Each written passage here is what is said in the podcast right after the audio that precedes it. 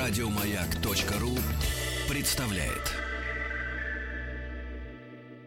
Чтобы добраться до корня проблемы, вам необходим курс терапии. Ты возьмешься, я доверюсь тебе. Я вряд ли подойду. Я ведь у меня э, полный комплект пациентов. Мне никак не выкроить время. И, и вообще я ухожу в отпуск. Куда? Сведения не для пациентов. Куда едешь? Отель «Шератон Белл Харбор», Майами-Бич. Не так уж трудно, да? Действительно. Мужчина. Руководство по эксплуатации. Дорогие друзья, э, из дальних странствий с гор спустился наш Анатолий Яковлевич. Э, Провел очередную неделю своей жизни с прекрасной чаровницей. Надеюсь, это не клиент, доктор. Иначе придется лечить Нет, бесплатно. надеюсь, вы были не клиент, доктор. Браво, браво, браво. Но мне кажется, такие, как доктор, не платят. Они только лечат.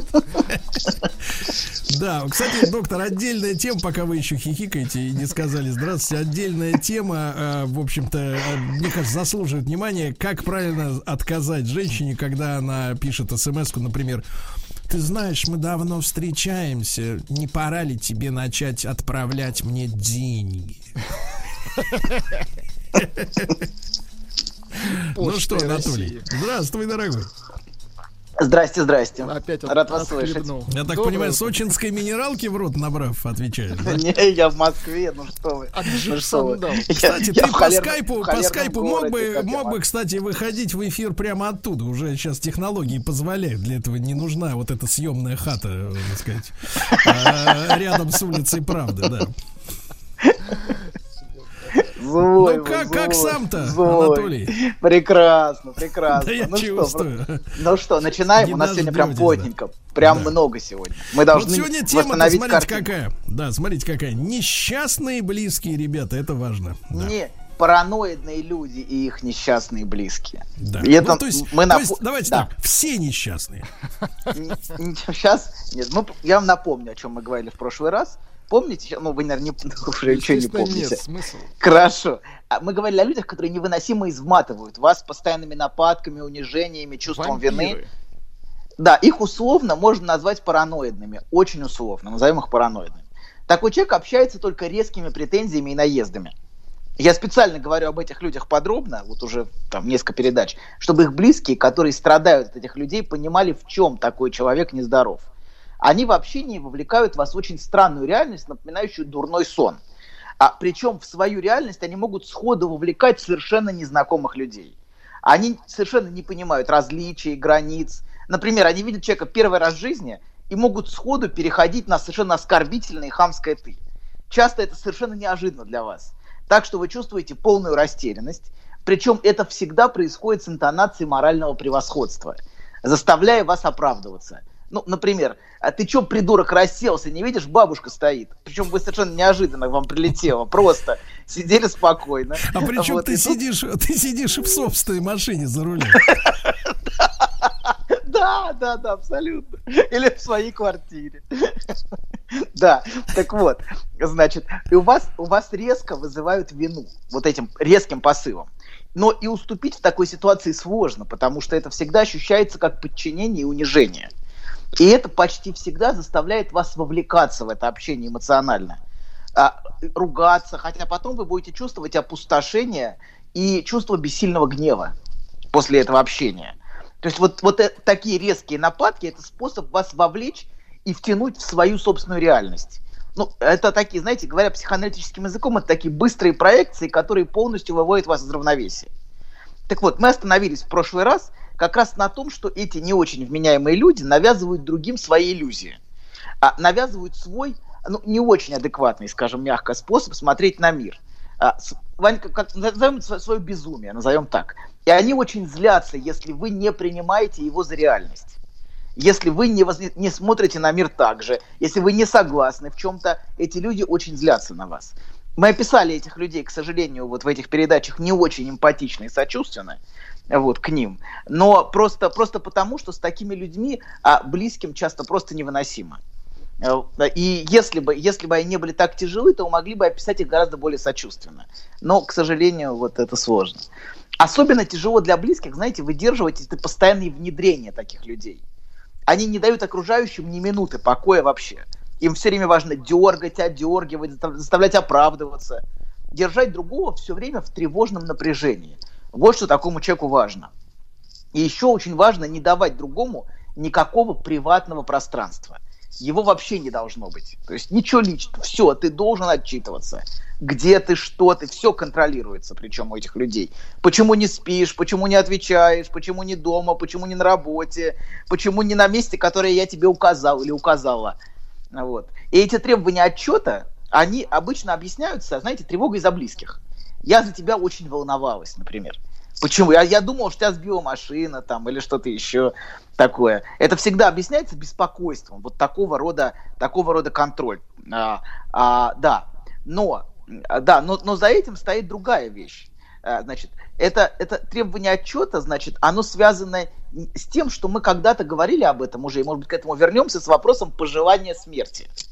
За то, что ты не подчиняешься их контролю, он бессознательно выражает пожелание тебе сдохнуть в муках.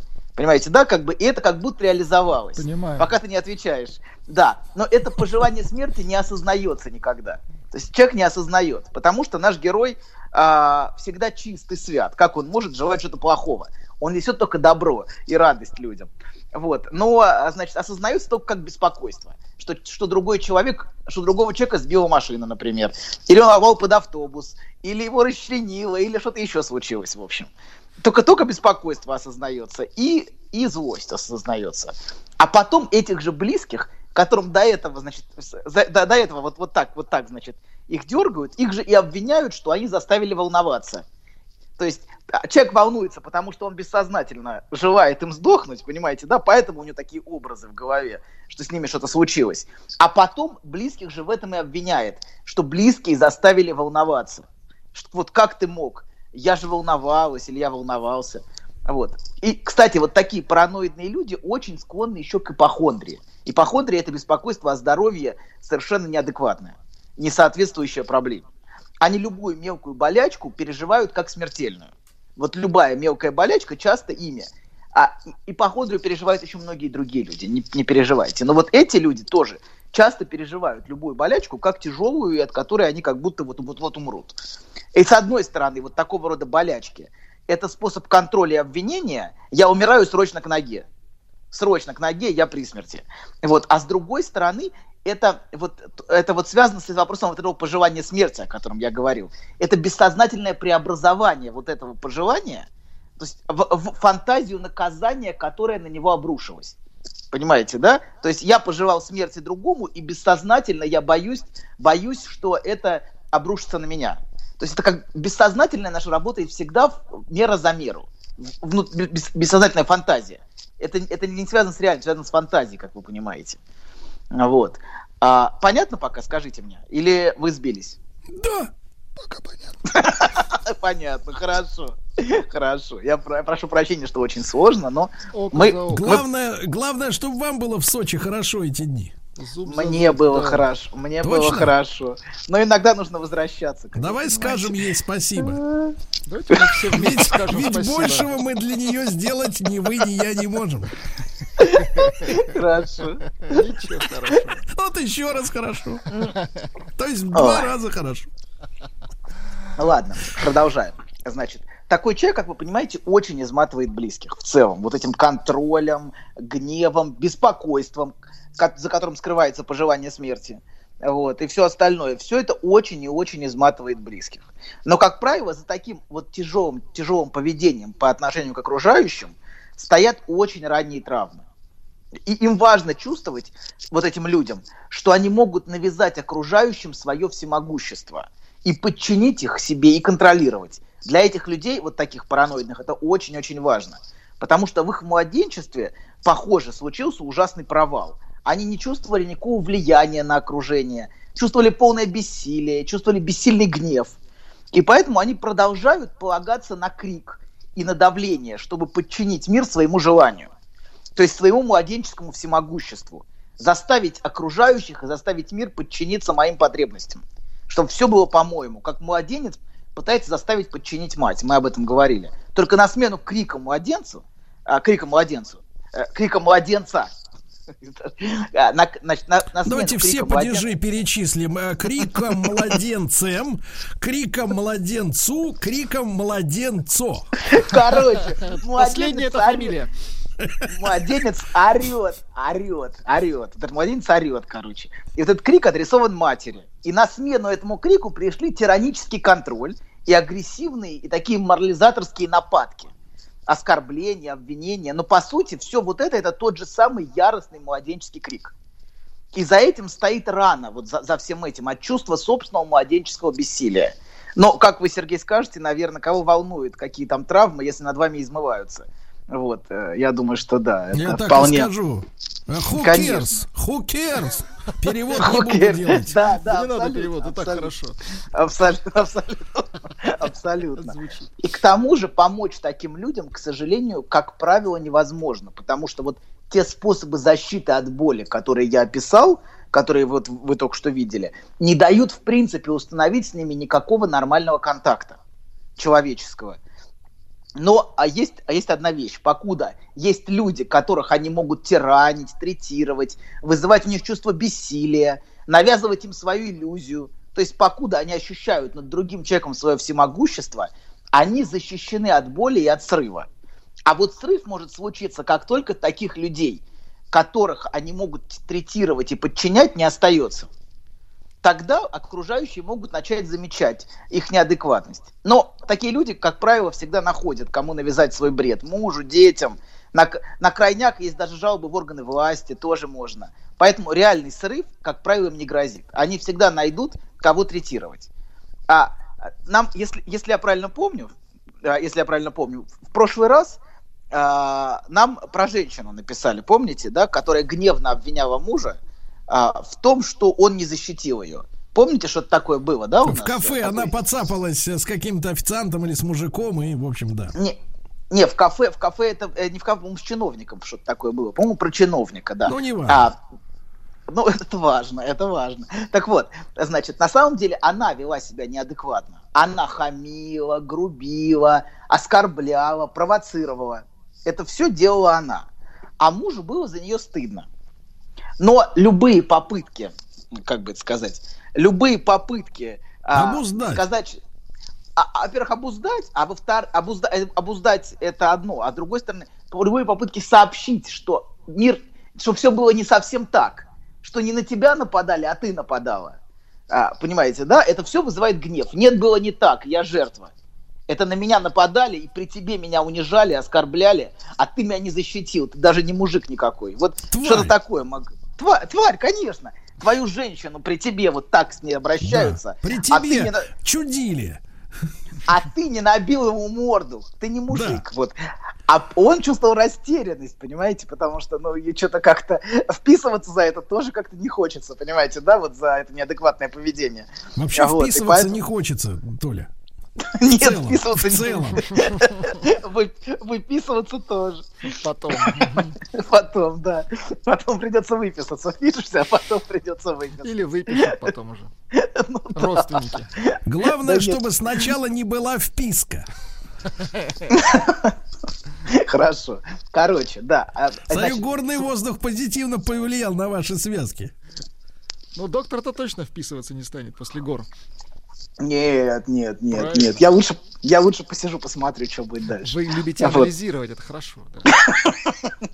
Происходящее. Я- Лучше не лезть, понимаете? Никогда лучше не лезть. Нужно сидеть спокойно и не дергаться. И смотреть, что будет дальше.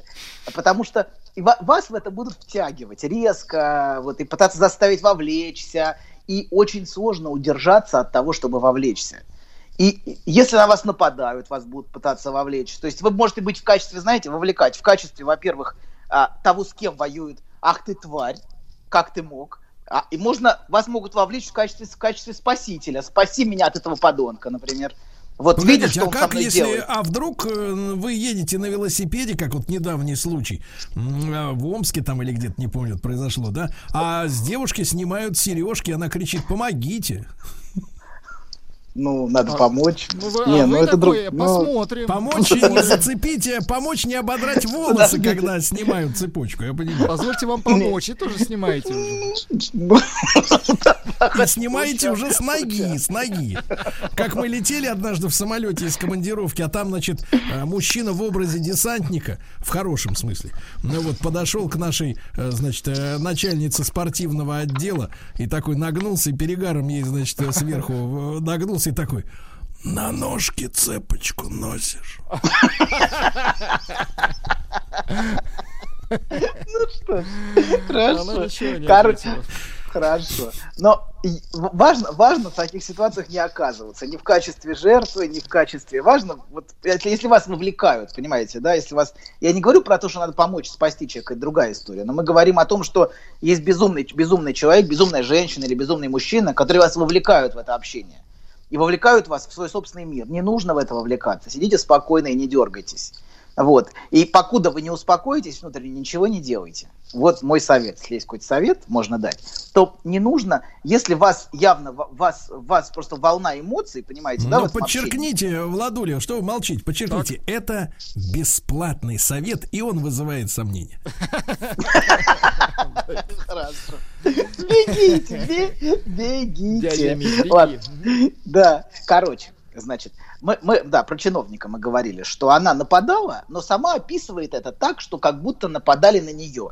И любые попытки мужа сказать, что было не совсем так, а вызывают ярость. Вызывают ярость и оскорбление. И ощущение от общения с такими людьми, что ты как в кошмаре с ними живешь, в дурном сне. Вот, а- и общаешься с ними. То есть она яростно требовала от него признать свою фантазию за реальность. Понимаете, да, но это фантазия, что на нее нападали. Нападала-то она. И у вас в такой ситуации есть выбор. Верить своим глазам и ушам или тому, что вам говорят. Понимаете, вы, вы видите, что она хамила, но вам говорят то, что на нее нападали. И вот тут, собственно, и пролегает разделение. Если вы находитесь в слиянии, вы будете верить тому, что вам говорят. Вы будете смотреть на мир глазами этой женщины, то есть через призму ее параноидных фантазий. Вам будут описывать, что я жертва, меня опять обидели или унизили, или... но при этом а, вы своими глазами видите, что все как раз наоборот. Это вот такой человек нападает. Вот. И если вы, вы будете в слиянии, вы будете верить этим фантазиям, а в разделении вы будете верить, собственно, своим собственным глазам. И мы в прошлый раз закончили на том, что разделение это не вопрос физического проживания вместе или отдельно, в одной хате, а, или лучше, конечно, в разных хатах с такими людьми жить, и лучше в разных городах с такими людьми жить. В Так вот, странах это разных во- лучше жить. в странах, да, но все равно это не вопрос физического проживания. Раз- Можно уехать на другой край света, но все равно жить в одном бреду. Вот в- жить в, в- в одном вот этом пространстве. То есть жить отдельно, это значит на самом деле опираться на свое собственное видение. А жить, а жить, а жить в слиянии – это опираться на чужое видение. То есть жить и строить отношения с миром нужно опираясь на свое собственное видение и доверяя себе. Вот. А есть люди, которые живут, опираясь на чужое восприятие. Это вот и значит в слиянии жить. Ведь даже если чужое восприятие адекватно, адекватно, допустим, а не безумно, все равно важно ходить на своих ногах и смотреть на мир своими глазами. Это, собственно, и есть взросление. А не думать все время, что обо мне кто думает, как на меня смотрят. То есть смотреть на себя чужими глазами. И ну, это вот все равно важно. Даже если другой человек адекватен, все равно важно смотреть своими собственными глазами. Но еще хуже, как мы сказали, если эти чужие глаза, которые на вас смотрят, этот чужой взгляд, он неадекватен. И после перерыва мы вот, сейчас у нас перерыв уже будет, после перерыва мы поговорим, почему Вообще, так погодите, сложно погодите, разделяться. доктор, пе- перерыв Да. у вас был уже, вы, вы с гор Какой? спустились уже. Доктор, перерыв нужно заслужить. Да, надо заслужить, попросить перерыва. Давайте, вы должны хорошо попросить. Встаньте на табуретку, Толик, Толик. Давайте, 40 просите. давайте. И говорите, дядя Сережа и дядя Владуля, э, дайте мне, пожалуйста, перерыв. Давайте, попробуем. я отхлебнул в это время. Да, давайте, вставайте. Я, я- Вы на табуретке, доктор? Я уже, я уже отхлебнул. Можем А, продолжать. доктор, доктор, вы на табуретке, но Я пет- взял- петлю, я сам- петлю, петлю мы, мылить рано, рано мылить. уже Слушайте, доктор, а скажите, пожалуйста, а как звали-то девушку, с которой вы были в Сочи? Нам все равно напишут из соседнего номера, вы только скажите сами. Какой вы настойчивый. какой вы Валентина. настойчивый. Я, я Вали- контакт- Давайте думать, что это была. Валентина. Очень хорошо. Еще больше подкастов на радиомаяк.ру.